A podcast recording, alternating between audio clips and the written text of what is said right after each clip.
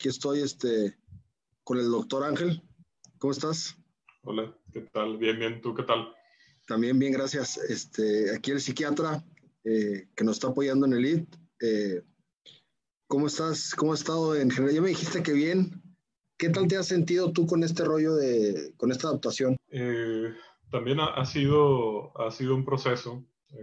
si, si, me dan a escoger, obviamente sí preferiría lo, lo, presencial, o sea, lo, lo tradicional, lo, lo, old school, pero creo que le he ido sacando más, más provecho y más sabor también a, la, a este tipo de, de, consulta en línea y tiene sus, tiene sus ventajas. Finalmente, ¿Sí? Eh, creo que para allá vamos también. En, en, muchos de los trabajos también se están dando cuenta que en realidad no hay que estar todo el tiempo presencial.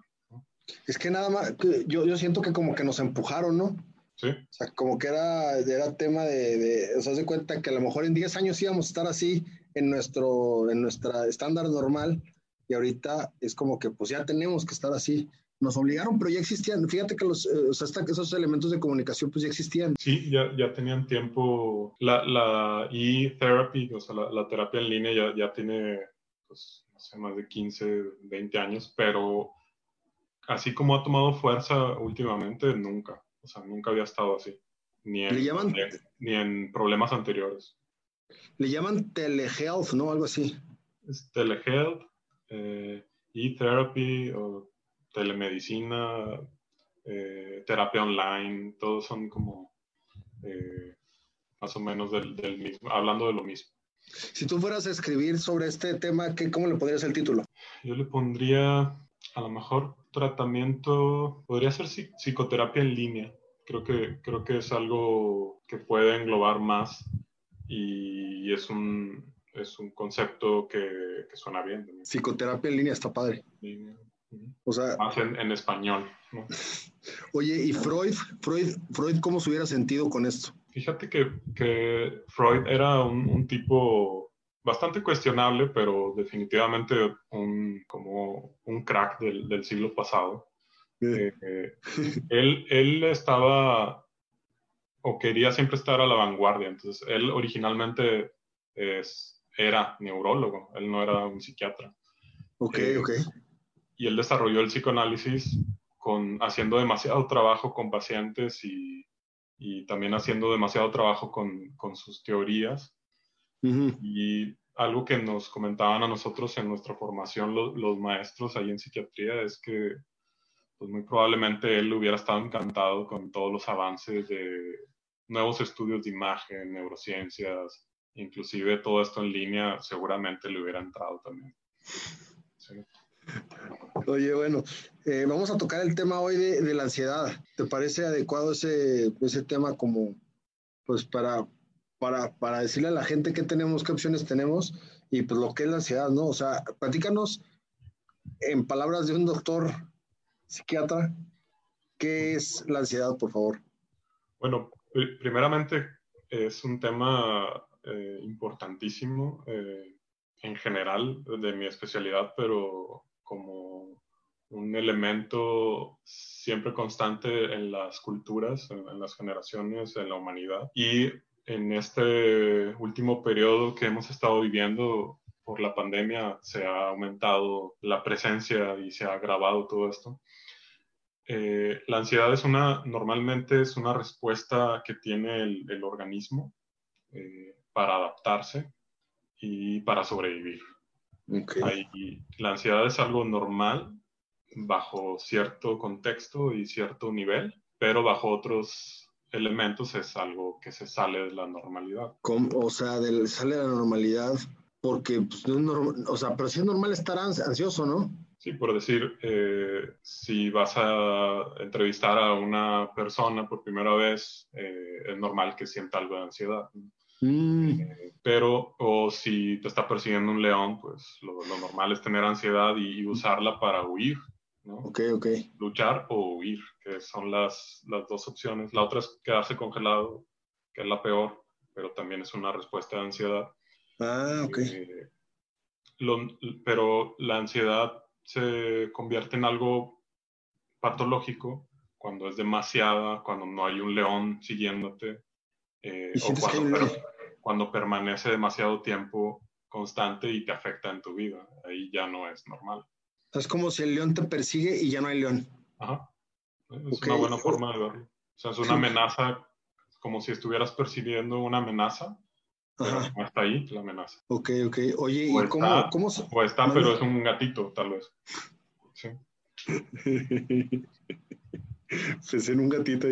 Pero bueno, este, oye, ¿cómo se manifiesta? Eh, la, ansiedad tiene diferentes manifestaciones. Eh, desde lo, cognitivo, o sea, desde los miedos, las preocupaciones, el, estar evitando aquello que me que pienso que me da miedo o que me ha dado miedo antes, pero también tiene manifestaciones en el organismo, manifestaciones físicas, temblores, taquicardia, palpitaciones, sudoración, eh, diarreas, puede soltar el estómago para eh, tener un episodio de, diarrea, falta de aire, sensación de opresión del pecho. O sea, puede, puede haber un montón de síntomas que son físicos. Ok. Oye, pues está gacho eso. Sí, sí está gacho. Está gacho. Ahí, ¿sí? ¿Qué repercusiones tiene? Pues te puede repercutir desde algo muy leve, o sea, como ir haciendo algo de ruido en, en tu vida, una interferencia leve, hasta grados totalmente incapacitantes, o sea, donde la persona ya no, ya no vive, por así decirlo. Ahorita hablabas del paralizado, o sea, es como si estuvieras un león y te paralizas. Sí, bueno, es, te persiguiera. Sí, pudiera en ciertos casos ser así y en otros es, es demasiada la, la ansiedad que siente la persona que, que ya se siente totalmente incapaz de, de hacer las, sus actividades cotidianas y si las llega a hacer, las hace ah, con un alto costo de, sufrimiento. Costo de sufrimiento. ¿Esa, expresión existe en el argot médico? No, no es argot médico, es más, más como literario, pero, pero creo que es, buena expresión. Pues que se entiende, digo, se entiende. Yo, me acordé de varias experiencias así como que con costo de sufrimiento. Ajá. O sea, sí, sí identifiqué varias cosas que me han pasado así. Sí, sí, es que eh, nosotros muchas veces no nos damos cuenta que, que, cosas normales que hacemos del día a día, eh, que se nos hacen totalmente eh, random, las hacemos tranquilos, para una persona puede ser un verdadero suplicio estar sufriendo porque tiene su, su trastorno de ansiedad, en este caso hablando de, de los trastornos de ansiedad. Ok, ok, ok. Este, oye, ¿a, quién, ¿a quién más le da ahorita en, esta época? Eh, si, si, hablamos de trastornos de ansiedad en, general, las mujeres, en, en, diferentes estudios, las mujeres salen como más, con más riesgo de tener ansiedad. Pero ahorita la, la, ansiedad puede dar desde, desde edades de niños hasta ancianos yo creo que ahorita, mm, si nos vamos a, niños y los adultos, adultos jóvenes en edad productiva, ahorita está pegando demasiado todo este tema que estamos viviendo. Ok, ok. ¿Que ¿Has tenido pacientes este que, que, que, que, traigan ansiedad? Yo creo que es de lo que más veo. Ah, ¿en serio? Sí. Ok, ok, ok, ok. Y, bueno, entonces ahorita ya me contestaste, pues ¿a qué se debe, a qué se debe ese tema ahorita? Ahorita es que la, la ansiedad puede tener desde componentes eh, genéticos, o sea, venir de, de, familiares que tienen ansiedad, pues tienes mayor riesgo de, de, tener problemas de ansiedad, sobre todo si son trastornos de ansiedad serios o muy fuertes. Eh, hay más riesgo de, de herencia pero también lo que vamos viviendo desde chicos, ya sea eventos traumáticos, situaciones familiares estresantes, eh, problemas escolares. Ahorita la, el estresor económico y la incertidumbre tiene a mucha gente, los que tenían ansiedad traen más ansiedad y los que no tenían, muchos están empezando con problemas de ansiedad. Ok, ok, ok. Oye, este, pero qué, qué o sea, ¿cómo, cómo, se, cómo se traspola, cómo se, cómo sale la ansiedad, de cuenta, cómo me imagino un fantasmita dentro que es ansioso y que sale. ¿qué, qué síntomas tiene o qué rollo? Eh, bueno, ahorita mencionaba como mm, diferentes manifestaciones. Eh, lo normal es, que la, la, ansiedad se acompañe de miedos, de, de, preocupaciones constantes que pueden ser cambiantes, o sea, ir cambiando de preocupación. Okay. Y, y, los síntomas físicos que, que luego, de forma curiosa, eh, van a, pueden agravar la misma ansiedad, porque imagínate que es una persona con mucha ansiedad que le da una crisis de ansiedad, un ataque de pánico.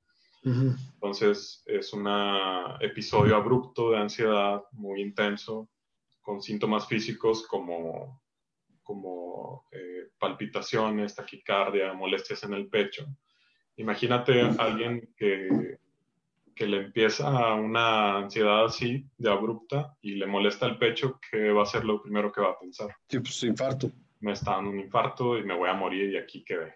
Este, eso es como manifestaciones propias de la ansiedad, se van a, dependiendo de dónde se manifiesten, si es en el pecho, es muy común que la persona crea que le está dando un infarto y eso en vez de tranquilizarlo es, es como un círculo vicioso que va a aumentar la ansiedad.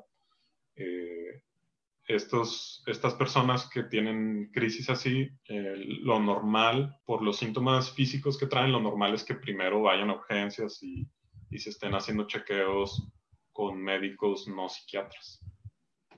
Ok, ¿y, y qué, qué, qué, pasa? Platícanos un tema de eso, porque está, está interesante. Eh, ¿Qué pasa? Eh, regularmente tienen un, un, peregrinar, por así decirlo, de, de, consultas con diferentes médicos, ah, okay, okay. Eh, especialistas, a veces como van, pueden ir seguido por los ataques de ansiedad al servicio de urgencias, ya los conocen y como que si no tienen buen trato con el, con el paciente o, o no tienen bien la información de que pudiera tratarse de, de, ansiedad, llega y le dicen, no, ya sabes que no es infarto, tú no tienes nada. Este, ah. Y decirle a una persona con ansiedad no tener nada es terrible. Sí, sí, sí. ¿Y, y luego qué pasa, qué pasa con esos, esos, pacientes? Me imagino que has atendido a alguno, ¿no? Pues a muchos, eh, a muchos que, que, me han enviado, eh, que llegan a veces muy, ya muy desmoralizados, a, a, a, gran cantidad de ellos se les suman también síntomas de depresión. La ansiedad y depresión muchas veces van de la mano. Ok. Eh, y pues hay que trabajar desde, desde, la base, desde lo que les está sucediendo y, y las intervenciones que se pueden realizar varían. O sea, hay medicamentos, terapia, terapia más medicamentos y a veces apoyarnos en, en, otros especialistas. ¿Y cuál es la diferencia entre la depresión y la ansiedad? Ahorita que dijiste, porque mucha gente sabe confundir con una u otra, ¿no? Sí, en la, en la depresión lo, lo, característico es una alteración del ánimo, o sea, una, una baja del ánimo, baja de la energía, tristeza o, o irritabilidad, eh, llanto, ya no tener ganas de nada, eh, ya no disfrutar las cosas que antes sí disfrutaban. Todo eso va más hacia lo, hacia lo depresivo, pero algo bien común de, y mis colegas no me dejarán mentir es, es la, la, comorbilidad, o sea que en el mismo paciente estén síntomas tanto ansiosos como depresivos. Y entonces, eh, ¿son, ¿son, químicos que sueltan el cerebro o qué rollo? Sí, hay, hay diferentes teorías. Una de las de las más fuertes es la que está relacionada con esos químicos que se le llaman neurotransmisores. Uh -huh. eh, en el caso de depresión y ansiedad, sobre todo hablamos tanto de serotonina y uh -huh. de noradrenalina. Entonces son, son sustancias que regulan en el cerebro, regulan emociones, eh, el estado de ánimo, el apetito, la energía, el apetito sexual, o sea, regulan muchas cosas en, en la persona y cuando hay alteraciones, ya sea en cantidades de los químicos o que no estén funcionando como antes funcionaban, eh, se presentan estos, estos trastornos. Eh, no hay un estudio particular que, que, ahorita, o sea, como regular, que yo diga, ah, tienes síntomas de depresión o de ansiedad, déjame te, saco sangre y, y lo enviamos al laboratorio. Ahorita no, no hay eso no existe ni, ni, para depresión ni para ansiedad. No. Y, y, los, pero los transmisores que se sueltan en el cerebro son identificables para efecto de, diagnosticar una de esas. Eh, es que se, se, han utilizado en, en, investigación, que es como se ha determinado que, que están implicados en, en, ansiedad y en depresión, pero no se usan regularmente eh, como para hacer diagnósticos en la clínica. O sea, lo, lo que predomina es la clínica, el, lo, el conjunto de, de síntomas, síntomas y signos que tiene el paciente. Ok, ok, o sea, los síntomas, la sintomatología ¿Sí? es lo que te hace determinar si tiene ansiedad o... Pero, pero, no te entendí muy bien, ¿cuál es la diferencia que tienen esos dos, este, esas dos, depresión y ansiedad? Porque ahorita la gente, en, entiendo que se debe sentir súper deprimida y súper ansiosa. Sí. Pero nadie sabe qué es eso. Sí, Todo el mundo te lo dice. Te dice, no, es que estoy deprimido. Y, te, y, luego, y, luego, te dice, no, pues no, ¿por qué te deprimes? Este, pero bueno, ¿cuál es la diferencia y cómo sabes cuál es una u otra? Bueno, como, como mencionaba, en depresión estamos hablando de algo del, del estado de ánimo, un bajón Ajá. del estado de ánimo, bajón. un bajón de la energía, eh, no disfrutar las cosas como antes. Eh, también tener alteraciones del, del sueño, o sea, no, no, dormir bien, no descansar bien, eh, tener alteraciones del alivio también, de, del apetito, todo eso se cambia en, en, la depresión. Y en ansiedad hablamos más de esta sensación de, de nerviosismo, de, de, pánico, de incomodidad, de que algo muy malo está sucediendo o va a suceder. ¿no? La, la gente por lo regular cuando se siente ansiosa, la mayoría sí, sí lo identifican. Eh, y súper común, repito, la, la combinación eh, de, estos, de estos problemas en un mismo paciente. Y de hecho el, el tratamiento farmacológico es el mismo. Ah, ¿y qué hace? ¿Qué hace ese, ese, medicamento? ¿Qué hace? Lo, lo que hace el medicamento en, en, conceptos generales es que los químicos que ya tiene tu cerebro trabajen mejor. No, okay. es de que, no es de que te falta este químico, ten el químico. No, no es así. Es lo que tú ya tienes, vamos a ayudar a regularlo. O sea, es echarle, echarle, echarle aceite a tu maquinaria. Sí, sí, sí algo así. Si pudiéramos hacer una analogía, ¿no? Uh -huh. Este, o sea, ¿y qué tratamientos existen entonces para, para esos? Ahí eh, lo más, lo que está más demostrado en, en ansiedad, pues es el, el, tratamiento farmacológico y algunos tipos de, de psicoterapia. Eh, el tratamiento con medicamentos, en casos donde sí es eh, muy intensa la sintomatología, interfiere mucho con la vida del paciente, eh, se usan antidepresivos. Ok, o sea, son Sobre de los que te dicen, toma tus antidepresivos, ¿es eso a lo que se refieren? Sí. Y eh, los antidepresivos actualmente no, no, son lo que eran hace décadas, de que pues eran a veces peligrosos.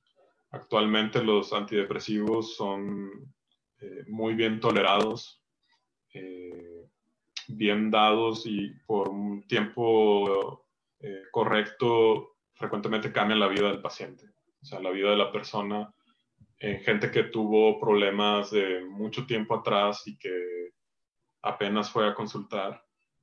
Una reacción común es que digan, no sé por qué no me atendí antes. O sea, me siento también sí. que, que, me arrepiento de no haber tomado esto antes. O sea, es como, como que de repente y, y, los alivias y ya no dependen de ti, de ti psiquiatra. O sea, vamos a pensar que yo tuviera depresión y ansiedad. Y voy contigo y de repente, pum, me curas con medicinas. Y se arreglan los químicos y el funcionamiento de mi cerebro. Uh -huh.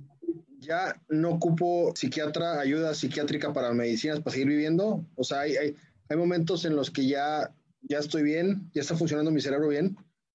Ese, eh, ese es el mejor escenario eh, y sí es común, sobre todo cuando son las, las primeras veces, la, el primer episodio de ansiedad o, o la depresión está reciente, ¿no? Pero hay casos, o sea, por eso se da un seguimiento, porque eh, se dan por un tiempo aproximado entre seis meses y un año.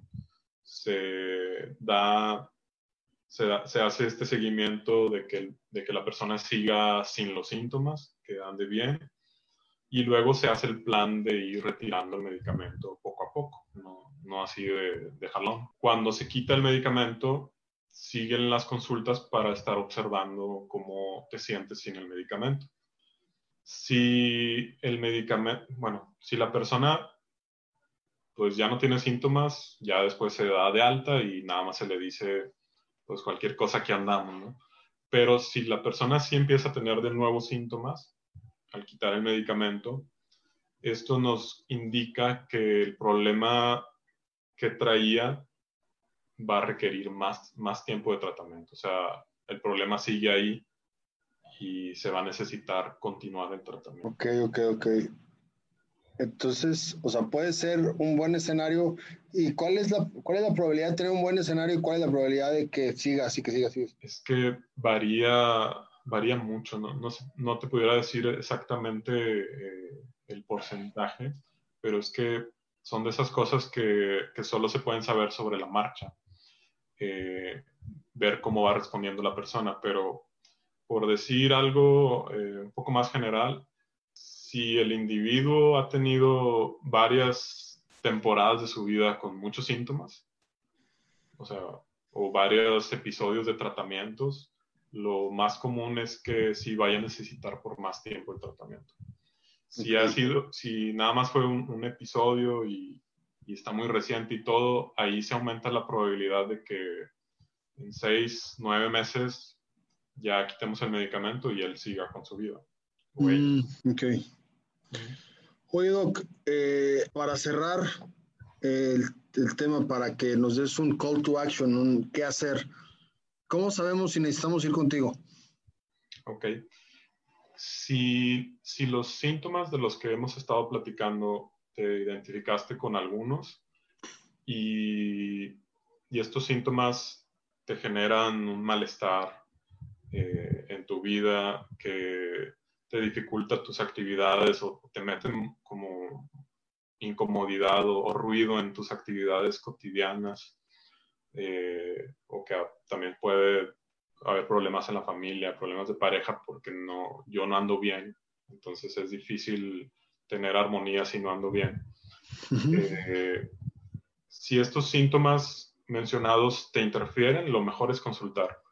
Y uno de, los puntos que yo quisiera remarcar es que los psiquiatras estamos preparados para ver casos desde los más leves hasta los más graves. Esto de que nada más va el psiquiatra el que está muy mal es, es, una mentira, ya tenemos que acabar con eso. Yo he visto gente que llega por cosas aparentemente leves, pero que sí le causan malestar y nos la llevamos así con, con pura psicoterapia sin dar medicamentos. Si yo no veo necesidad de dar medicamentos, no doy medicamentos. O sea, ir al psiquiatra no es, si voy a fuerza me va a dar pastillas, no es así. Me los va a dar cuando sean necesarios. Yo creo que vale la pena ir al ir a consultar, para, para, saber qué, qué, qué también, qué, qué también puede ser el cambio, ¿no? Sí, me ha tocado uno que otra persona que va y dice, pues mira, no, no tengo tantos síntomas, pero me hizo ruido esto de, pues, de llevar una terapia o, o de, darme un chequeo. Y, y, la verdad da gusto porque en realidad todos deberíamos de tener nuestras temporadas de, de tener consultas. Muchos de los psiquiatras hemos consultado, hemos llevado terapia o estamos en psicoterapia se tiene que normalizar y ver como algo saludable. Ok, ok. Perfecto. Pues muchas gracias. Este, agradezco tu tiempo. Este, y, te estamos buscando en la página, ahí tenemos tus datos. O sea, si la gente quiere dejar datos para contestarles y para hacer citas, este, ahí con el número de, que tenemos de, de WhatsApp, ahí está en la, en la publicidad. Eh, y muchas gracias. hombre, gracias a ti. Gracias. Que estés muy bien. Hasta luego. Igual. Chao.